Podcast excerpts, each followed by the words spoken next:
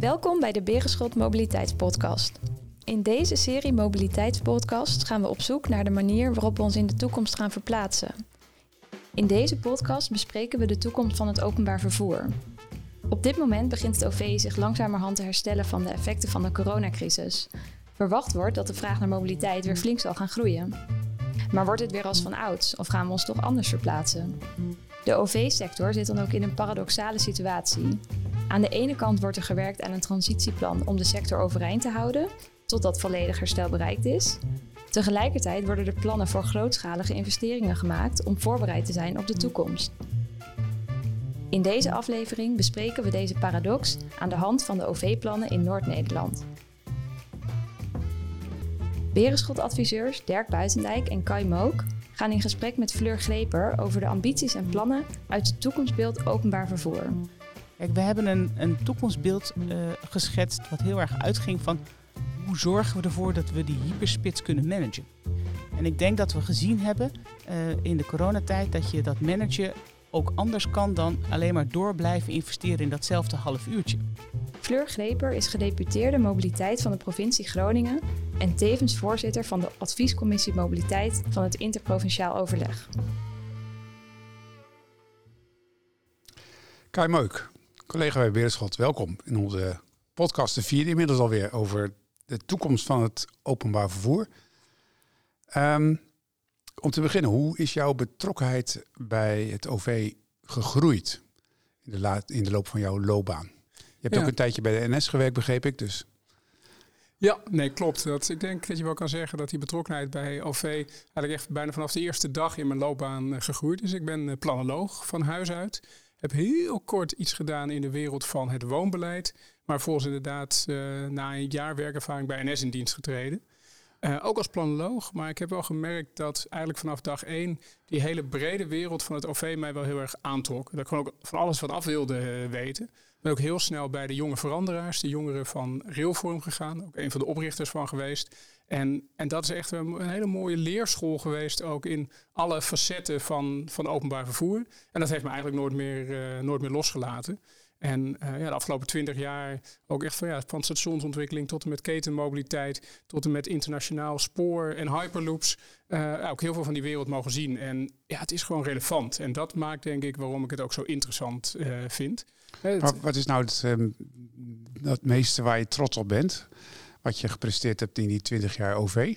Ja, dat is een goede. Dat, dat, dat, zijn wel een paar dingen. Uh, ik ben nog steeds trots op hoe bijvoorbeeld station Amsterdam-Zuid er op dit moment bij ligt. Uh, daar heb ik toch echt kunnen bijdragen om het van een plank in de wei naar iets minder plank in de wei te maken. Door niet alleen maar in zeg maar, harde infra te investeren, maar ook in de klantbeleving. Uh, en ik heb vier jaar OV-fiets onder mijn hoede gehad. De eerste groeisprong van dat product gedaan. Ja, dat is ook, hè, we zijn hier net op een OV-fiets naartoe gefietst. Dat blijft ook gewoon heel mooi om daarbij betrokken te zijn geweest. Maar ja, zo kan ik er heel veel noemen. En dat vind ik het leuke ook van OV. Je doet iets wat ja, maatschappelijk relevant is. Ja, wat onmiddellijk ook weer in de maatschappelijke discussie terugkomt. Um, nu ben je adviseur. Maakt dat verschil uh, als je werkt aan verbetering van het openbaar vervoer? Of je in dienst bent bij de spoorwegen, de Nederlandse spoorwegen, of dat je in dienst bent bij uh, Berenschot in dit geval? Ja, dat maakt verschil. En um, wat ik er wel heel leuk aan vind, is dat je ook regelmatig van perspectief kan wisselen. Want dat was voor mij ook een van de redenen om op een gegeven moment NS te verlaten. Van, je hebt altijd een bepaald belang en dus een bepaald perspectief en een bepaalde rol. En het leuke is dat je, ja, afhankelijk van welke opdrachtgever je als adviseur hebt, kun je van perspectief en van rol uh, wisselen. Het, misschien de keerzijde is dat je er wat minder van bent. Hè? Dus hè, je, je blijft toch adviseur, hè? letterlijk, en, uh, letterlijk ja. en figuurlijk. Ja. Maar vooralsnog, dat, nieuwe, ja, dat andere perspectief, dat uh, waardeer ik wel heel erg. Om even met de OV-fiets uh, terug te komen, het voorbeeld.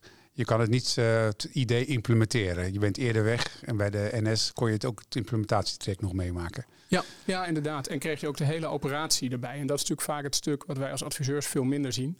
En dat heeft voor- en nadelen. Ja. Een van de perspectieven waar we het vanmiddag over gaan hebben is met Fleur Grepen, gedeputeerde van de provincie Groningen. Uh, het perspectief van de regionale vervoerautoriteit zou je kunnen zeggen. Uh, heel belangrijk, want zij zijn verantwoordelijk voor alle bussen, regionale treindiensten hier in, uh, in het noorden, in ieder geval in Groningen. Um, als je nou kijkt naar de OV-sector het afgelopen periode, zeg maar de coronacrisis. Hoe hebben ze het gedaan in zijn algemeenheid? Ja, dat is een goede, vraag en nog niet eens zo heel makkelijk te beantwoorden. Ik denk wat we in ieder geval hebben gezien en waar we echt wel weer met de neus op de feiten zijn gedrukt, is dat OV niet de meest flexibele sector is hè, in, zijn, uh, in zijn aard. En dat zag je natuurlijk in de zin dat hè, de reizigersaantallen met 75% of meer afnamen. En dat het product eigenlijk niet mee kan, uh, kan bewegen. Dat was ook ongekend. Hè? Van het OV was gewend om ja, misschien 5% meer, een keer 1 of 2% minder. En opeens gaat het over dit soort aantallen. En dan, uh, ja, we zijn nog niet, denk ik, in staat om echt ja, naar maatwerk te gaan. Zodat je ook in dit soort situaties uiteindelijk met je OV uh, ja, kan meebewegen. En dat is denk ik wel een hele interessante. En, en, je hoopt natuurlijk dat zich in de toekomst nooit meer van dit soort hè, grote schokken gaan uh, voordoen. Maar het heeft denk ik het OV wel geleerd van we moeten toch, nog, toch echt nog wel flexibeler uh, worden. Andersom zou je ook kunnen redeneren. Het was juist, ik vond het juist heel sterk dat uh, alle treinen, alle bussen bleven gewoon rijden. Ja, de, de echte lijn aan de randen van de dag werd eruit geschrapt en de treinen waren wat korter. Maar ik vond het ook een teken van beschaving. Het draaide allemaal gewoon door. Ik vond het ook weer juist een compliment ja, aan de OV-sector. Ja, ben ik ook met je. Kijk, dat is natuurlijk ook hè, hoe het uh, heel nadrukkelijk ook gepresenteerd werd. Hè, van, het is gewoon een, een maatschappelijke functie die je op dat moment uh, invult. En, en dat is denk ik ook heel goed. En daar moet je ook inderdaad weer niet te veel op, uh, nou ja, op, op gaan, gaan inleveren op dat moment. Alleen het is, ja, het is een moeilijk businessmodel ja. voor de langere termijn. Lijkt mij een mooi punt zo meteen om met uh, Fleur Greper uh, te bespreken. Um, we gaan langzamerhand ook lessen trekken natuurlijk uit de crisis en hoe we daarmee om zijn gegaan. Uh, wat hebben we bijvoorbeeld geleerd over het reisgedrag van, van de reisconsument, de reiziger, het afgelopen jaar? Nou, kijk, wat natuurlijk denk ik heel wat eigenlijk de les, les 1 was bijna, hè, van uh, het moment dat we maart vorig jaar in die lockdown uh, terechtkwamen, is dat het fileprobleem of het capaciteitsprobleem in het OV, dat dat gewoon oplosbaar is.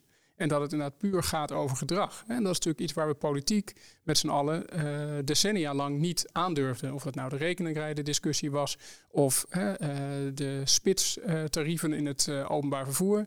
de, het, het adagium was natuurlijk toch altijd van mensen hebben geen alternatief. En dus mogen we eigenlijk geen maatregelen nemen om die spits uh, af te vlakken. Ja, nu hebben we gezien dat uh, de samenleving er ook heel goed door kan rijden, door kan draaien, terwijl de spitsproblematiek er eigenlijk niet meer was. Ja. En dat is denk ik een hele interessante naar de, naar de toekomst toe. Dat ja. ja, en dat is nu bespreekbaar, zou je kunnen zeggen. Ik kan me herinneren die eindeloze discussies over de openingstijden van universiteiten en hogescholen. En in één keer is dat nu bespreekbaar. Ik kan me niet voorstellen dat we allemaal weer massaal om negen uur gaan beginnen met colleges en werkgroepen. Uh, dus hopelijk uh, nemen we dat mee uh, in de toekomst. Ja. Um, wat moeten we verder nog vasthouden voor de toekomst? Als we weer gaan kijken naar het verdere herstel van de sector. Iedereen is nu bezig met een transitieplan. Daar gaan we het ook met Fleur over hebben. We kijken het ook naar de verdere toekomst, toekomstbeelden openbaar vervoer. Maar wat moeten we ook nog verder vasthouden als les om mee te nemen richting toekomst? Nou, dat zou voor mij dan toch zitten zeg maar, in, in duurzaamheid, in meest brede uh, zin. Hè. Ik denk dat we ook met z'n allen hebben gezien hoeveel prettiger uh, steden zijn als er minder mobiliteitsbewegingen uh, zijn. En hoe makkelijk je dus ook de keuze af en toe kan maken om niet mobiel te zijn. En ik denk dat uiteindelijk wil je dat het OV weer minimaal de rol pakt die het in de Nederlandse samenleving had. Als je het hebt over model, uh, model shift en model split. Uh, maar dat hoeft niet per se weer net zoveel uh, te zijn. dus dat is denk ik wel een hele, hele interessante. Je wil dat onze steden net zo aangenaam blijven of worden hè, zoals ze eigenlijk tijdens de lockdown waren. Primaat voor langzaam vervoer. grote rol van het OV in het, in het vervoer van en naar de steden. En, maar dat misschien dus wel een wat andere balans. En niet meer een balans waarin het altijd maar meer, meer, meer hè, uh, uh, investeren. Uh, meer, meer treinen, meer bussen. Ehm, dat, dat zou ik wel een hele mooie vinden. Als we tot een andere balans komen die uiteindelijk ook gewoon onze kwaliteit van leven ten goede komt. Mooie punten om zo meteen ook even aan Fleur voor te leggen. Laatste vraag voordat we zo meteen met, met, met Fleur in gesprek gaan. we zitten natuurlijk nu ook aan de vooravond van een nieuw regeerakkoord. Um, dat is spannend natuurlijk wat daarover openbaar voor wordt opgenomen. Uh, wat verwacht jij aan investeringen, aan beleidsvoornemens, aan plannen in het nieuwe regeerakkoord. Wat, wat kunnen we verwachten? Ja, ik ben daar, ben er wel heel benieuwd naar. Ik denk als je hem vanuit Europees perspectief uh, bekijkt, hè, dan zie je met de Green Deal uh, en de daaraan ge, gerelateerde ambities dat verduurzaming van mobiliteit een, echt een belangrijk speerpunt is. Misschien ook zelfs echt een van de kernpunten in de hele verduurzaming. Aan de andere kant vind ik dat we daar in Nederland nog maar beperkt op, uh, op acteren. En ik verwacht dus ook deze keer wel weer dat de concurrentie met andere beleidsvelden heel erg groot uh, zal zijn. En we gaan het straks, denk ik, met Fleur zeker ook over de, uh, de lelielijn hebben. Ik was op zich wel heel aangenaam verrast dat zo'n verbinding in bijna alle verkiezingsprogramma's van de partijen stond. Maar of die nou ook echt ingekopt gaat worden, ehm, ja, dat, het, van oudsher zeg maar, is uh, mobiliteit slash INW toch uiteindelijk niet uh, de plek waar de miljarden landen. Dus ik ben heel benieuwd of dat deze keer anders heel is. Heel spannend, heel spannend. Ja, ik ben heel benieuwd. Um, zeker ook omdat zo'n budget voor een eventuele ledenlijn ook deels ten koste gaat natuurlijk van investering in Amsterdam, Utrecht, Den Haag, Rotterdam. Die allemaal grote ambities hebben in uh, metroverbindingen, tramverbindingen. Ik ben heel benieuwd uh, hoe optimistisch en positief uh, Fleur daarover is. We gaan het uh, zo meteen horen.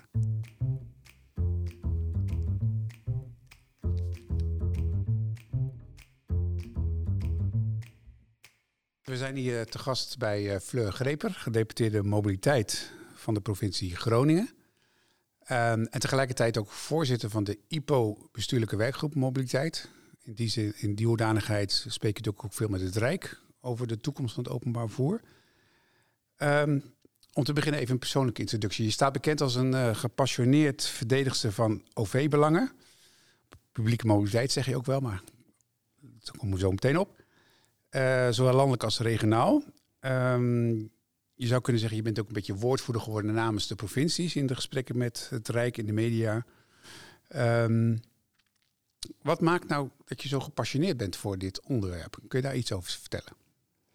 Nou ja, kijk, als je uh, met mobiliteit bezig gaat, dan, uh, tenminste, zo, kijk ik ernaar, dan, dan ben je heel erg bezig met wat wil je nou bereiken met bereikbaarheid? Wat wil je nou aan doelen uh, realiseren? En als je dan kijkt wat, mobiliteit, wat openbaar vervoer of publieke mobiliteit, zoals wij het noemen, allemaal kan betekenen als instrument voor het, voor de inrichting van je, van je gemeenschap, van je, van je provincie, is dat eigenlijk veel meer dan je met misschien de ouderwetse klassieke uh, modaliteiten uh, kunt.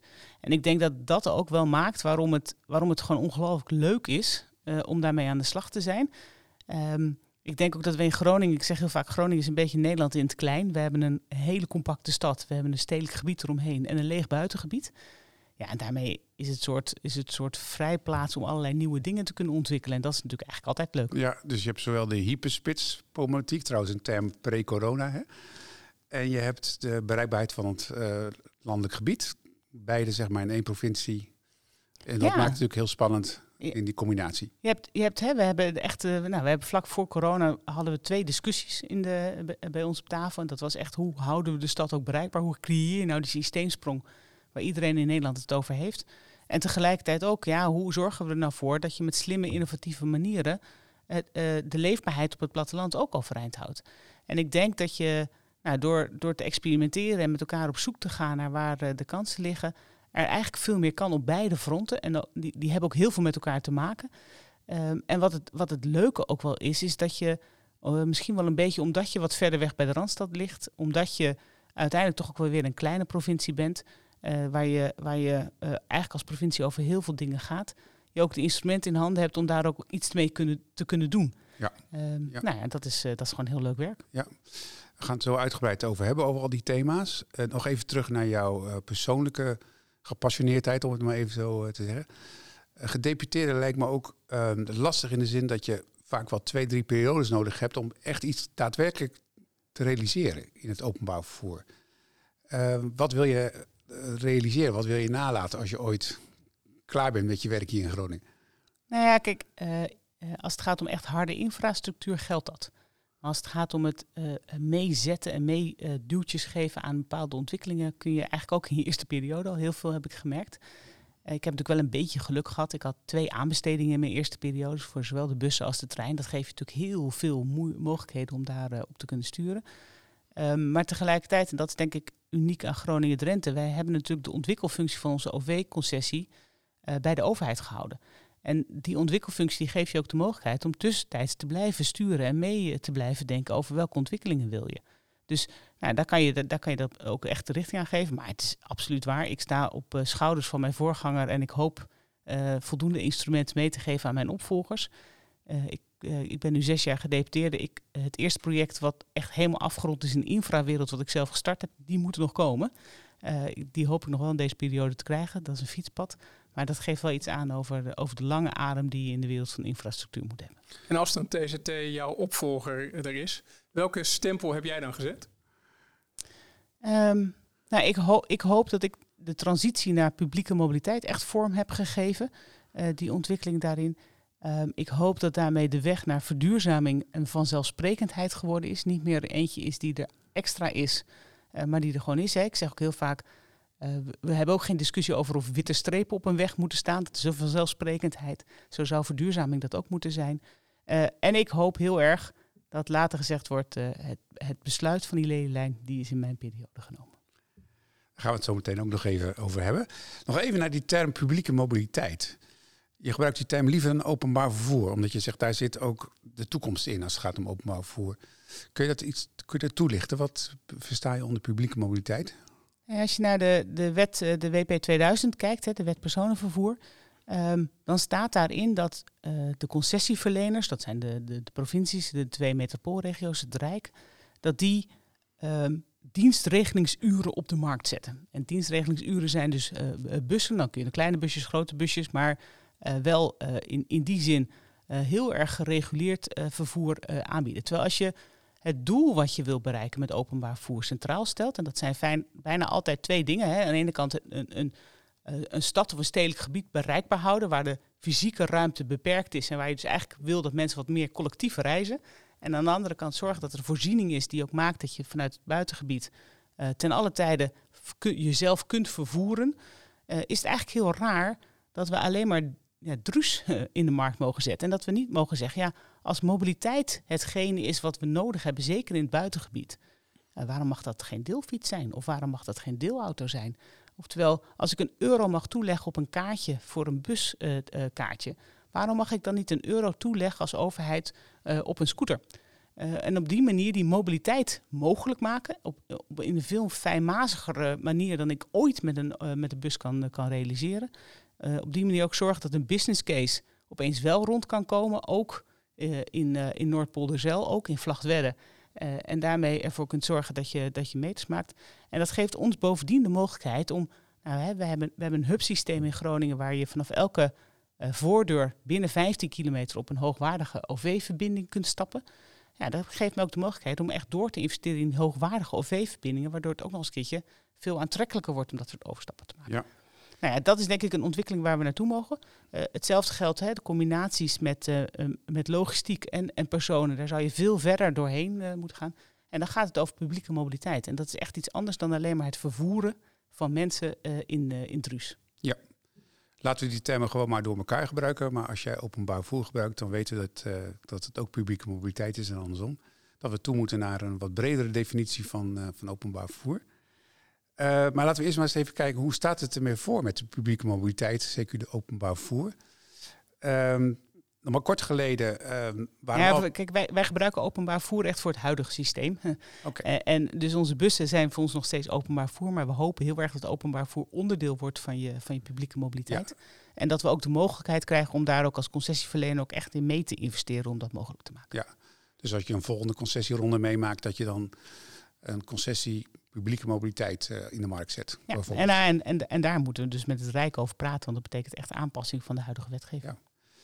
Even kijken hoe het ermee voor staat in het openbaar vervoer. Twee jaar geleden, nog zeg maar voor corona, hadden we het voortdurend dagelijks over uitpuilend openbaar vervoer. Ik kan me nog iemand herinneren van Pro die zei: uh, de mensen passen niet meer in de treinen, de treinen passen niet meer op de perrons, de perrons passen niet meer in de stations. Uh, we hebben een urgent vraagstuk. De hypermobiliteit was een issue hadden discussies over openingstijden van scholen, uh, universiteiten, of die niet wat later konden starten. Um, nou, uh, dat was aanleiding voor investeringsplannen, toekomstbeeld openbaar vervoer. Daar hebben we een paar jaar aan gewerkt. Er ligt inmiddels een heel mooi uh, plan uit januari dit jaar. inmiddels, intussen kwam natuurlijk ook de crisis. inmiddels zijn we bezig met herstelplannen. Dus we zijn met twee dingen tegelijk bezig: herstelplannen en toekomstplannen. En uh, ik ben heel benieuwd. Um, zometeen gaan we het hebben over de toekomst. Maar hoe staat het openbaar vervoer er nu voor in Groningen? Zeg maar, nu we een beetje beginnen op te krabbelen na uh, corona. Nou ja, we zien, en ik denk dat dat vergelijkbaar is met, uh, met de rest van Nederland, dat langzamerhand en ook wel iets sneller dan we misschien in eerste instantie hadden gedacht, reizigers weer terugkeren. De vraag gaat natuurlijk zijn, keren ze allemaal terug of, of niet? Of gaan we inderdaad allemaal een dag thuis werken? Nou, dat heeft natuurlijk ook gevolgen voor het openbaar vervoer, voor de, voor, voor de mobiliteit in de volle breedte. Um, ik denk dat, um, dat er nog echt wel een uitdaging is de komende tijd om te zorgen dat dat terugkeer ook een beetje slim uh, is. En dat we niet allemaal echt weer terugvervallen in, die, in de oude patronen. En dan alleen op vrijdag massaal niet meer naar het werk gaan. Want dan hebben we volgens mij nog steeds hetzelfde probleem. Alleen dan maar vier dagen in plaats van vijf dagen. Dus ja, dat zou, dat zou eigenlijk echt moeten veranderen. Um, maar we zien dat het weer opkrabbelt. Nou, dat is, dat is positief. Maar we hebben ook nog wel een lange weg te gaan. Dus in die zin ben ik heel blij dat de staatssecretaris en het kabinet geval nu weer besloten hebben om de beschikbaarheidsvergoeding weer te, eh, te rekken. En ik denk dat we dat ook nog wel een tijdje nodig gaan hebben. Um, in, het, uh, in het NOVB, in het Nationaal Verkeer Vervoers, of Nationaal OV-beraad, zeggen we ook wel eens tegen elkaar: het openbaar vervoer is een beetje de patiënt die een tik gekregen heeft en die zal moeten gaan revalideren. Nou, we zitten denk ik in de revalidatiefase langzamerhand. Hè, we zijn het ziekenhuis misschien uit nu, um, maar echt helemaal zelfstandig lukt nog niet. Maar als je revalideert naar, naar, een, naar een hartoperatie en je hebt jarenlang gerookt en slecht gegeten, ja, dan moet je misschien ook wel een beetje je gedrag aanpassen. Ja. Dus ik hoop wel echt dat we in die revalidatiefase ook een aantal van ons oude gedragzaken uh, gaan aanpassen om te zorgen dat we ook echt een gezond systeem in de toekomst krijgen. Een mooie metafoor. Ik hoorde iemand van de NS zeggen, het duurt zeker nog een jaar voordat we volledig weer op het oude niveau zitten. Uh, maar moeten we ook weer willen naar het oude niveau? Moeten we weer terug naar de hyperspits? Jij zegt, nou, dat moeten we voorkomen. Maar uh, aan de andere kant, voor de, voor de exploitatie zijn dat wel de businessmodellen waar we een beetje op draaien op dit moment. Hè? Nou, ik weet niet of we op de hyperspits draaien. Uh, dat zou eigenlijk heel raar zijn als dat zo zou zijn. Um, dat betekent dat je iedereen in een, in een overvolle coupé moet lopen duwen om daar dan het financieringssysteem uit te halen, om de rest van de dag leeg te rijden. Ik denk dat er, dat er betere en gezondere business cases te bedenken zijn. Kijk, ik denk dat we echt zullen moeten kijken naar, naar spreiden. Spreiden in, in tijd, hè, dat, dat ligt heel erg voor de hand. Maar ook spreiden in dagen, wat ik net zei. Als iedereen op vrijdag naar, naar, naar, naar thuis blijft, dan hebben we het ook niet goed gedaan. Maar ook spreiden naar locatie. ik denk dat we ook onszelf vaker moeten afvragen of we allemaal op hetzelfde moment op dezelfde plek moeten zijn. En nou, je ziet nu ook al wel in het onderwijs bijvoorbeeld dat men heel erg, nou, mede dankzij corona ook aan het nadenken is van, ja, als wij onderwijs en zeker beroepsonderwijs willen geven, moeten we dat dan niet eigenlijk veel meer in de beroepspraktijk doen.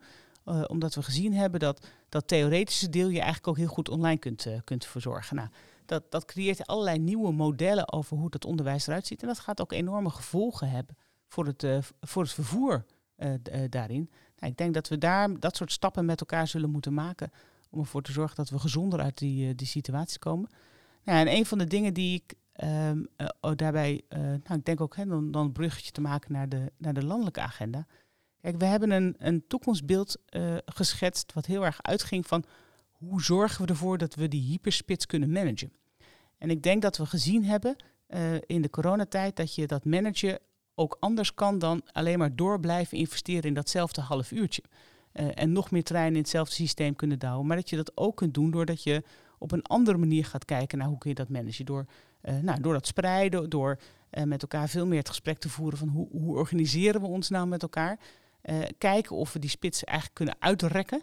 Want uiteindelijk is dat de meest gezonde business case. Namelijk dezelfde hoeveelheid mensen in een efficiëntere manier gebruik maken van onze infrastructuur. en dat geeft ons ruimte en ook geld om te investeren in het systeem. Nou ja, en dan, om dan het bruggetje maar even helemaal compleet te maken. Als je kijkt naar het OV-systeem in Nederland, dan zie je dat er echt een aantal ontbrekende schakels zijn. Die uh, op het moment dat je dat aan zou leggen, ook het systeem als geheel zou kunnen versterken. En de leelijn is daar natuurlijk de meest in het oog springende van. maar ook bijvoorbeeld de verbinding tussen Breda en Utrecht en de Neder-Saxe lijn zijn denk ik nog twee belangrijke ontbrekende schakels die in ons systeem echt veel kunnen toevoegen. Nou, en ik denk dat met de kennis die wij nu hebben opgedaan in corona, het misschien zaak wordt om minder te investeren in de hyperspits en meer te investeren in het systeem. En te kijken of we op deze manier Nederland als geheel beter kunnen maken. En als je dat zegt, hè, van uh, vooralsnog was de ambitie om eind van dit jaar eigenlijk TBOV af te ronden met een actieagenda. En hè, de, de, moeilijke keuzes te maken van goh, waar hè, die beperkte miljarden die we hebben, waar gaan we die in investeren? Uh, ik hoor jou eigenlijk zeggen van goh, misschien moeten we toch nog op een, als je inderdaad een beetje wegbeweegt van investeren in die knelpunten in de spits, naar toch eigenlijk hè, investeren in nationale bereikbaarheid, laat ik maar even zo zeggen. Dan moeten we misschien eens een keer uh, opnieuw gaan kijken naar de prioriteiten en de wijze waarop we misschien ook de verschillende investeringsprojecten beoordeeld hebben. Hoe, hoe kijk jij daar tegenaan? Gaat TBOV eind van dit jaar tot een conclusie komen? Of moeten we misschien toch een soort van reset uh, inbouwen? Even voor de luisteraar, toekomstbeeld openbaar vervoer. Uh, maar goed, laten we de afkorting maar gebruiken, TBOV. Ja, ik had laatst een discussie in de staat waar ze helemaal gek werden van alle afkortingen. Dus de, ja, ik kom uit de spoorsector. En dan... dan krijg je dat onmiddellijk. Ja. Nee, ja, kijk. Um, de vraag blijft hetzelfde. De, de, vraag blijft hetzelfde. Nee, ik, en die discussie speelt op dit moment natuurlijk landelijk ook al. En uh, nou ja, als je een beetje in mijn geschiedenis duikt, weet je dat ik, dat ik nog wel wat vind van de hele meertsystematiek zoals we dat in Nederland doen, waarbij we echt alleen maar kijken naar verliesuren, terwijl andere zaken minstens zo van belang zijn. Uh, infrastructuur is, is, en dat is al eeuwen zo, een ongelooflijk belangrijk instrument om ontwikkelingen ook te stimuleren. En ik denk, en daar hebben we in de NOVI, in de Nationale Omgevingsvisie, ook een aanzet toe gedaan. Over ja, hoe, hoe zou je nou infrastructuur ook als investering kunnen gebruiken. Nou, die discussie vindt op dit moment ook plaats, hè, die rondom de, de nieuwe NMCA, de nieuwe uh, Nationale Marktcapaciteitsanalyse. Uh, dat gaat dan de IMA heten, waar die afkorting voor staat. Dat weet ik eigenlijk niet uit mijn hoofd.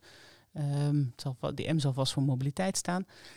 Um, maar uh, in de IMA zijn nu ook andere factoren meegenomen dan alleen maar verliesuren. En als je dat dus als, als uitgangspunt gebruikt en dat ook niet meer als, um, als prioriteringsinstrument gebruikt, maar echt als analyseinstrument waarmee je zegt, nou ja, dan weet ik een beetje hoe de wereld eruit ziet. En dan kom je misschien wat tot andere keuzes. Um, maar, maar, de alle, alle, allergrootste vraag die denk ik op dit moment in de wereld van, van het openbaar voer of, of überhaupt van mobiliteit uh, plaatsvindt, is gaat er voldoende geld in het mobiliteitsfonds terechtkomen? Want zolang we dat niet uh, organiseren met elkaar, dan weten we dat we de komende vijf jaar alleen maar bezig zijn met uh, beheer en onderhoud, wat ongelooflijk noodzakelijk is. Uh, maar daar hebben we ook nog grote tekorten op. en dan wordt er helemaal niet geïnvesteerd. maar ja, ik denk dat we dat wel moeten heroverwegen. Maar ik denk sowieso dat we moeten heroverwegen of we de keuzes uit het meert van de afgelopen 15 jaar allemaal op diezelfde manier overeind willen houden. Het, het, de heeft in zich dat je uh, eerst tien jaar moet lobbyen, dan tien jaar moet onderzoeken, dan tien jaar moet uh, plan uitwerken en dan mag je eens een keertje gaan beginnen met te bouwen. Nou, dat betekent dat je uh, eigenlijk gemiddeld plannen aan het uitvoeren bent van 30 jaar geleden. Ja, soms moet je bij jezelf ook afvragen of die plannen van 30 jaar geleden nog steeds passend zijn bij de huidige tijd. Ja, ik hoor je toch een beetje een pleidooi voor een heroverweging, mag ik het zo zeggen?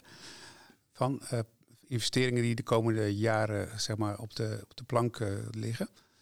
Ehm, hoe zou jij keuzes maken. Dus, eh, ik ga ervan uit dat in een nieuwe regeerakkoord er altijd toch minder middelen zijn dan we met z'n allen willen. Zeker als je kijkt naar alle claims die worden gedaan.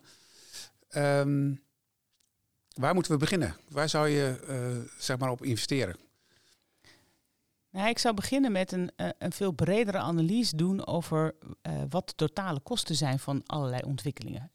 En ook vooraf de discussie voeren. Dat doen wij nu eigenlijk in het klein bij onszelf in de provincie. Uh, waar we ook een nieuw programma mobiliteit moeten maken voor de komende tien jaar. Um, door onszelf heel goed af te vragen, wat willen we nou bereiken met bereikbaarheid? Wat is nou het, het doel wat we ermee hebben? Uh, het doel is nooit een weg aanleggen, nooit een trein laten rijden. Het doel is um, um, mensen de mogelijkheid geven om uh, zelf grip op hun leven te houden, om naar voorzieningen toe te kunnen gaan, door de arbeidsmarkt te ontsluiten, door economische kansen te benutten. Als je die analyse doet op Nederland, dan, dan ja, misschien ben ik daar dan inmiddels te veel een Noorderling voor. Maar dan is door blijven investeren in het bouwen in een gebied waar de kosten voor, voor huizen uh, de pan uitreizen, omdat het klimaatadaptief bijna onmogelijk is, omdat de kosten van stikstof de, uh, de sky high zijn. Ja, is dat dan de juiste weg waarop we met elkaar op willen? Of moeten we zeggen, nee, wij willen andere ontwikkelingen, we willen een ander type beleid. We willen er eentje die inderdaad het mogelijk maakt om klimaatadaptief te wonen, die het mogelijk maakt uh, om uh, de natuur ook uh, te beschermen, die het mogelijk maakt om mensen nieuwe kansen te bieden. Ja, en dan vervolgens dan te bepalen welke infrastructurele maatregelen zijn daarvoor nodig. Je pleit eigenlijk voor een omslag in denken, van veel meer vanuit knelpunten naar spreiding ehm, en benutten van kansen op nationaal niveau. Mag ik het zo samenvatten? Nou, ik zou heel graag willen, mobiliteit hobbelt nu achter een heleboel ontwikkelingen aan. Hè. Dus er zijn allerlei ontwikkelingen in Nederland en dan zien we opeens een knelpunt en dan komen we met mobiliteitsoplossingen aanzetten. Terwijl ik vind dat mobiliteit uh, uh, als instrument veel meer kans en potentie heeft. Dus de vraag gaat, zou wat mij betreft veel meer moeten zijn, wat willen we nou en hoe kunnen we mobiliteit als instrument daarvoor inzetten? En dat is uiteindelijk wat, wat infrastructuur is. Het is een instrument, niet meer en niet minder. Uh, maar dan moeten we hem wel gaan inzetten, ook om onze doelen te willen bereiken. Ja, ja met de bouwstenen voor het uh, Deltaplan, waar onder andere de Lelylijn uh, ambitie een plek in heeft gekregen. Net zoals de Neder-Saxe-lijn en de verbetering van het bestaande spoor in Noord-Nederland. daar zegt Noord-Nederland natuurlijk ook van we willen eigenlijk minimaal twee dingen bereiken met, waar die infrastructuur eigenlijk uh, de randvoorwaardelijk voor is of de condities voor creëert. Namelijk een groter, groter deel van de nationale woningbouwopgave in het noorden invullen en daarnaast het verbeteren van de sociaal-economische dynamiek in het noorden.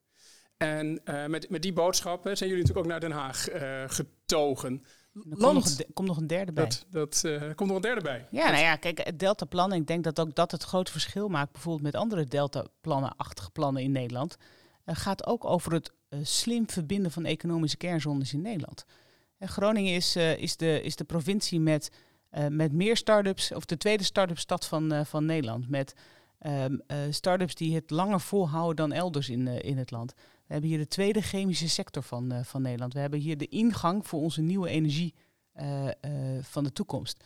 Ja, je moet volgens mij als Nederland ook willen dat je goed aangehaakt bent bij Groningen. En dus dat deltaplan en die de bouwstenen gaan aan de ene kant over een woonagenda, maar gaan nadrukkelijk ook heel nadrukkelijk over een economische agenda. Nou en die twee poten, dat is als je mensen door, als je doorpraat over wat wil je bereiken met mobiliteit, zijn het bijna altijd deze twee poten. En ben jij ook bereid om te sturen? Stel dat toch te veel oud gedrag weer opkomt. Um, gaan jullie dan als vervoerautoriteit, want je hebt natuurlijk de middelen om ook wat meer te sturen, bijvoorbeeld te zeggen, nou we gaan toch verplichten dat openbaar, uh, dat uh, hogescholen en universiteiten later beginnen. Um, voor zover dat natuurlijk in je mogelijkheden ligt. Maar zou je dat overwegen om te zeggen, nou we moeten dan toch misschien wat meer gewenst gedrag gaan afdwingen, dat, zodat we niet meer in de situatie van een hyperspits uh, terechtkomen? Ja, ik denk dat, uh, dat wij in Groningen in de unieke situatie zitten dat we dat niet hoeven af te dwingen, maar sterker nog dat uh, grote werkgevers en onderwijsinstellingen de overheden afdwingen om met hun samen te denken over hoe die mobiliteit eruit ziet. wij zijn hier een, een groot aantal jaren geleden begonnen met Groningen Bereikbaar. Een organisatie van, van overheden, kennisinstellingen en, en ondernemers in, in de regio. naar aanleiding van de werkzaamheden aan de Zuidelijke Ringweg en het, en het hoofdstation. Ehm, en in die samenwerking uh, zijn we heel erg gaan kijken hoe nemen we allemaal onze verantwoordelijkheden als het gaat om, uh, om mobiliteit. En, en, het waren dan ook de ondernemers die eigenlijk vrij snel in de coronatijd op een gegeven moment ons als overheden bij hun riepen. En tegen, tegen ons zeiden, ja en hoe gaan we dit nu borgen? Hoe gaan we er nou voor zorgen dat deze ervaringen, dat we dat niet laten weglopen? Um, dus um, dat is een permanent gesprek uh, in Groningen. Uh, en nou ja, net goed als wat ik net zei, hè, met bijvoorbeeld de MBO-instellingen, zijn we ook heel erg aan het kijken. Ja, hoe kun je dan werk-leerplekken organiseren in de provincie? Uh, hoe zorg je ervoor dat wat, wat voor corona gebruikelijk was, de stad zich elke dag verdubbelde. En dat we dat misschien op een andere manier gaan organiseren, zodat die stad zich niet per se hoeft te verdubbelen, maar dat we wel de werken en het, en het leren wat we, wat we in die stad doen, de voorzieningen in die stad doen, toegankelijk houden. En dat betekent, dat betekent dat allerlei interessante gesprekken. Hè? Want natuurlijk, de hogescholen en de universiteit is, is heel voor de hand liggend. Nou daar hebben wij al lang afspraken mee. Daar zijn we ook met elkaar aan het kijken van hoe kun je dat op een betere manier organiseren. En hetzelfde doen we nu ook heel natuurlijk met het MBO. Um, maar ook bijvoorbeeld met een, uh, met een, met een ziekenhuis.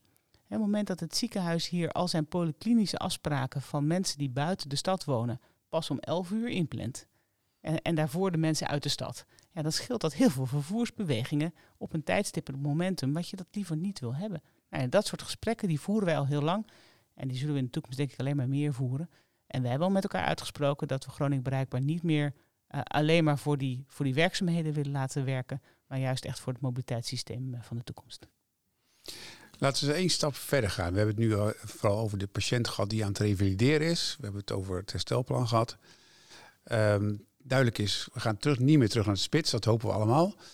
Maar als we nou een paar jaar verder kijken, 2025, uh, eh, hoe ziet de publieke mobiliteit zeg maar, in de provincie Groningen dan uit? Wat, wat is anders dan zeg maar, de situatie zoals die kenden van voor corona. Kun je daar een soort schets van geven? Ja, ik, ik, ehm, ik hoop tegen die tijd. Hè, we, we hebben nu in Groningen-Drenthe 50 hubs. Uh, daarmee liggen ze, uh, al die hubs, uh, dus in die cirkel van 15 kilometer vanaf elke voordeur.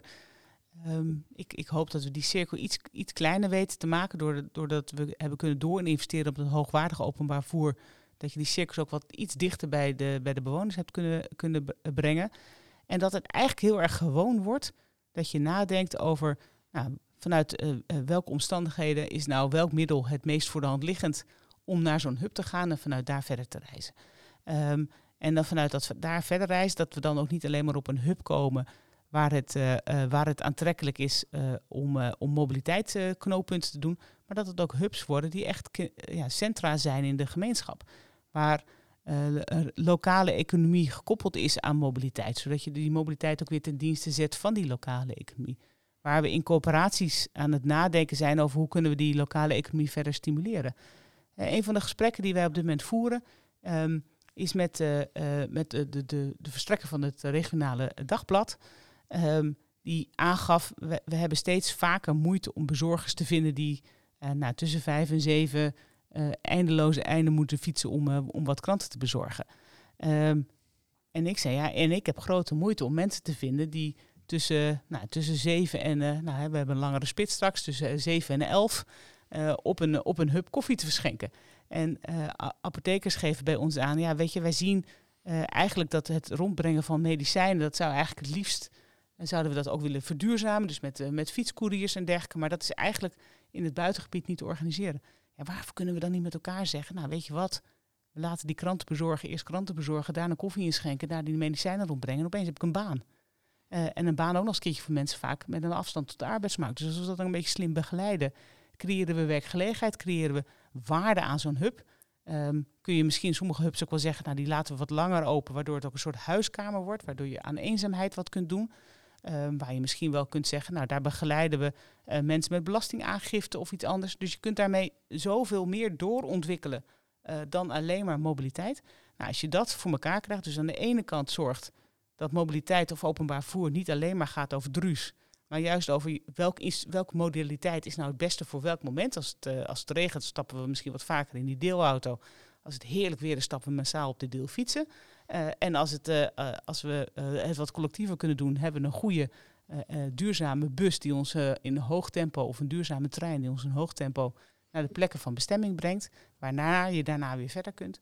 maar ook dat, het, uh, dat het plekken zijn waar, uh, waar we echt centraal in de gemeenschap waarde kunnen toevoegen aan die gemeenschap. En om dat te realiseren heb je naar mijn idee een paar dingen nodig. Ten eerste visie. Ten tweede ondernemerschap. Nou, die twee zijn volgens mij al ruimschoots aanwezig als ik je zo hoor praten. Uh, en daarnaast hoor ik je ook een paar keer uh, zeggen van je hebt ook eigenlijk meer, speel, je speel, meer speelruimte nodig. Het, het, Rijk hè, moet je ook eigenlijk toestaan om de middelen die je als provincie ter beschikking uh, gesteld krijgt voor het openbaar vervoer. Dus eigenlijk veel breder in te zetten. Wat, wat is er voor nodig om zover te komen? En wat heb je nog meer nodig om deze ambitie voor 2025 waar te maken?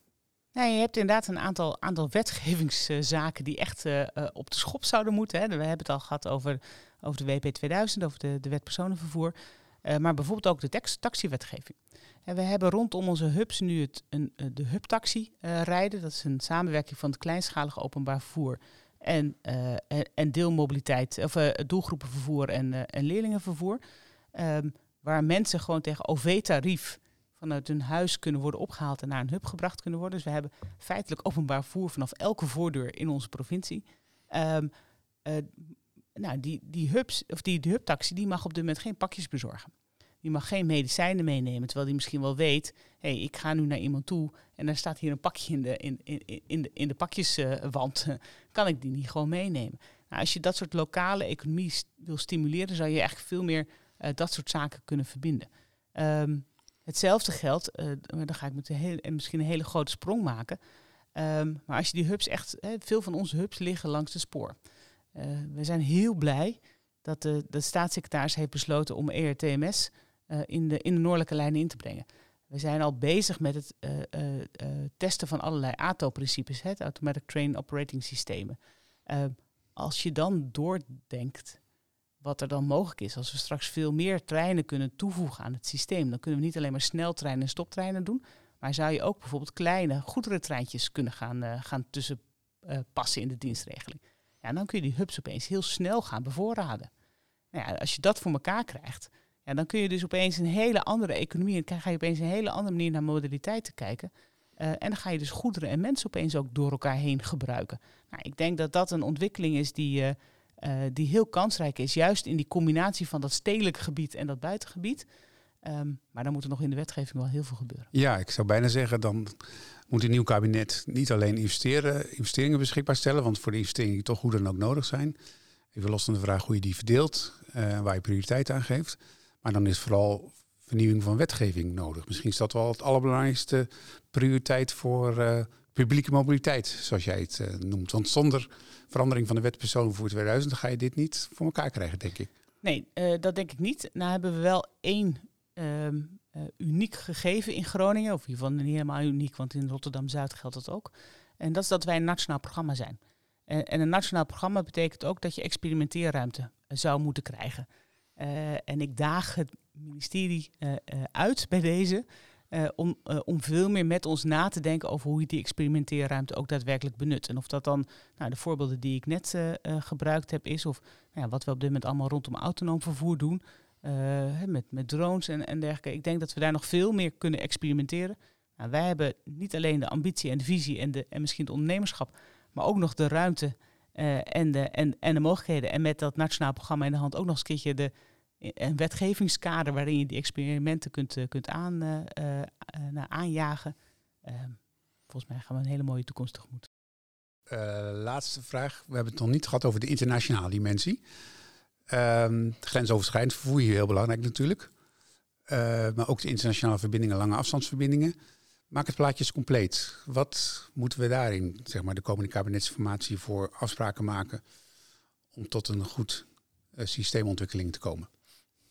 Dat begint um, bij hoe ziet, het, hoe ziet het leven van mensen eruit en ondernemers uh, aan de ene kant en welke doelen wil je bereiken. Uh, dus in die zin is het allemaal niet zo uh, anders op dat lokale niveau of op dat nationale niveau. Hè, dat lokale niveau begint het ermee. Waarom mag ik mijn hubtaxi, mag die wel naar een hub in Nederland, maar mag die niet naar een station in Duitsland als dat binnen zes kilometer van je woonhuis is? dat zijn al, daar begint het eigenlijk al, al mee. Um, maar het, het, het, zit ook natuurlijk ook op dat, op dat hoofdniveau. Als wij met z'n allen zeggen, wij willen, um, wij willen dat uh, onderzoekers elkaar in Europa tegenkomen. Dat um, uh, mensen kunnen reizen zodat ze ontwikkelingen mogelijk kunnen maken. We willen uh, economische kernzones met elkaar verbinden. We willen zorgen dat we in Europa ook echt één gemeenschap van, van, van mensen en goederen zijn. Daar hoort daar ook een mobiliteitssysteem bij dat daar passend bij is. En daar hoort ook een duurzaam mobiliteitssysteem bij. En dan is vliegen uh, niet meer uh, voor dan liggend. En dan zul je de overstap moeten maken naar andere duurzame vormen die die doelen kan, uh, kan verwezenlijken. En dan denk ik dat we in Nederland nog echt heel veel te ontwikkelen hebben als het gaat over hoe heb je die grensoverschrijdend vervoer dan geregeld. Nou ja, wij zijn al een paar, paar jaar heel intensief aan het werk om ervoor te zorgen dat onze verbinding met Bremen verbetert. nou, de eerste stappen zijn nu gezet. Hè. We hebben ook net eh, de besluit rondom de eerste bouwfase genomen. Uh, maar bouwfase 2 en bouwfase 3 zijn nog niet gefinancierd. Ja, daar zullen we met elkaar op moeten investeren. Hetzelfde geldt voor, uh, voor de verbinding bij Emmen. Hetzelfde geldt voor de trein uh, naar Berlijn. Hetzelfde geldt voor de verbinding naar Aken. eigenlijk op alle plekken langs de grens zie je dat die stappen gema gemaakt moeten worden. Um, en dat betekent misschien ook wel gewoon dat we nog wat intensiever met onze Duitse partners moeten praten. Want iedereen die denkt dat ruimtelijke ordening in Nederland ingewikkeld is, ruimtelijke ordening in Duitsland, weet ik inmiddels, is nog vele malen ingewikkelder. We begonnen met uh, jouw introductie, dat je bekend staat als een gepassioneerd verdediger van openbaar vervoer. En dat heb je duidelijk gemaakt met een mooie visie. Uh, met ook een duidelijke prioriteitsstelling, als je goed luistert. Um, wat verwacht je zelf? Gaat openbaar vervoer, zeker publieke mobiliteit, een belangrijke plek innemen in het regeerakkoord? Um. Als we even vasthouden, dan, kabinets of een regeerakkoord op hoofdlijnen? En regeer, nou, kijk, ik hoop, ik hoop echt dat we uh, in Nederland gaan zien dat investeren in mobiliteit, investeren is in al die andere zaken. Um, hè, dat, is niet, dat is niet investeren in, de, in, de, in, in, in, wegen voor de wegen, dat is investeren in economische kracht, dat is investeren in aantrekkelijk woonklimaat. Dat is investeren in het uh, beter gebruik maken van Nederland, waarmee allerlei mogelijkheden voor natuur mogelijk worden. Dat is investeren in onze toekomst. Um, ik zie uh, op, uh, op de nationale agenda een, groot aantal opgaven staan, waarvan ik vanuit mijn ervaring weet dat mobiliteit daar een ongelooflijk belangrijk instrument kan, kan zijn als je dat goed inzet in dat realiseren daarvan. Maar ik zie het nergens terug. en ja, ik, heb, ik, ik, heb altijd een soort haat-liefdesrelatie met op welke plek moet je mobiliteit nou neerzetten. Ik, ik geloof eigenlijk dat welk regeerakkoord of welk coalitieakkoord of welke programmabegroting eigenlijk geen paragraaf bereikbaarheid zou moeten betreffen of paragraaf mobiliteit zou moeten. Want het is een instrument. maar het gevaar zit er wel in dat we hem eigenlijk altijd vergeten. dus om die reden zou je hem eigenlijk wel moeten willen hebben om ook dat te, onderstrepen. Um, um, maar als er geen paragraaf mobiliteit is, maar wel serieus geld om in bereikbaarheid te kunnen investeren ten behoeve van al die doelen die nu wel in de top, in de top 5 uh, lijstje staan, dan ben ik ook tevreden.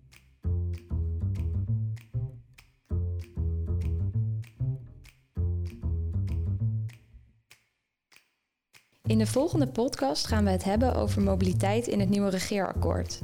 Welke stappen gaat een nieuw kabinet zetten in de verduurzaming van mobiliteit? Want deze zijn hard nodig om onze klimaatdoelen in 2030 te halen. En welke investeringen in infrastructuur zijn er nodig om de verstedelijkingsplannen uit te kunnen voeren? En durft een nieuw kabinet geld te steken in technologische innovaties en nieuwe vervoerssystemen, zoals de Hyperloop? Gaat rekeningrijden er nu eindelijk van komen? Kortom, de nodige vragen. Vragen die we voorleggen aan een Haagse insider, iemand die ook weet hoe het formatiespel gespeeld wordt. In de volgende podcast spreken we Siebe Rietstra, interim secretaris-generaal van het ministerie van Volksgezondheid, Welzijn en Sport. En voorheen secretaris-generaal van het ministerie van Infrastructuur en Waterstaat. In zijn loopbaan bij dit ministerie heeft Siebe Rietstra een brede ervaring opgedaan met mobiliteitsvraagstukken en ook meerdere kabinetsformaties meegemaakt. Deze podcast werd gemaakt door Berenschot-adviseurs Dirk Buitendijk, Kai Mook en mijzelf, Vera Mulder. Wij bedanken onze gast Fleur Greper. Vergeet ons niet te volgen, zodat je geen enkele mobiliteitspodcast hoeft te missen. En laat ons weten wat je van de podcast vindt door een reactie achter te laten.